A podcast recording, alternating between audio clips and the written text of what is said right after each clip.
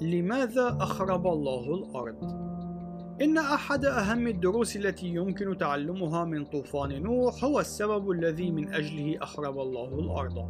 إن الكتاب المقدس يقول التالي: اقتباس: ورأى الرب أن مساوئ الناس كثرت على الأرض، وأنهم يتصورون الشر في قلوبهم ويتهيئون له نهارا وليلا.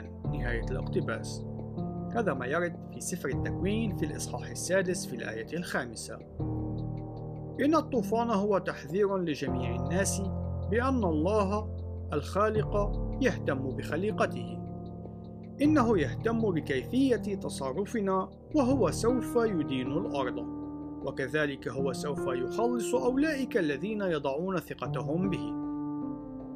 إن جميع الأشخاص الذين كانوا على الأرض باستثناء نوح وبنيه ونسائهم كانوا قد تابعوا في عنفهم وفي فسادهم. لذلك طبق الله عليهم الدينونة. على الرغم من أن العقوبة كانت شديدة إلا أنه لم يوجد أي شخص بعذر. إضافة إلى ما سبق نرى أن الله قد استخدم الطوفان كطريقة لتطهير الأرض. من خلال الفصل بين أولئك الذين يثقون به وبين أولئك الذين لا يفعلون ذلك كما نلاحظ عبر التاريخ المسجل في الكتاب المقدس أن الله قد استخدم هذا النمط من الدينونة والتطهير في تعامله مع البشر.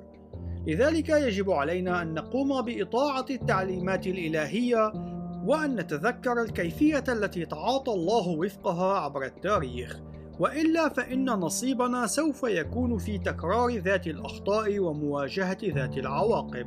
وذلك إن لم نقم بالتنبه للتاريخ الحقيقي وفهم العالم بناء على ما هو مسجل في الكتاب المقدس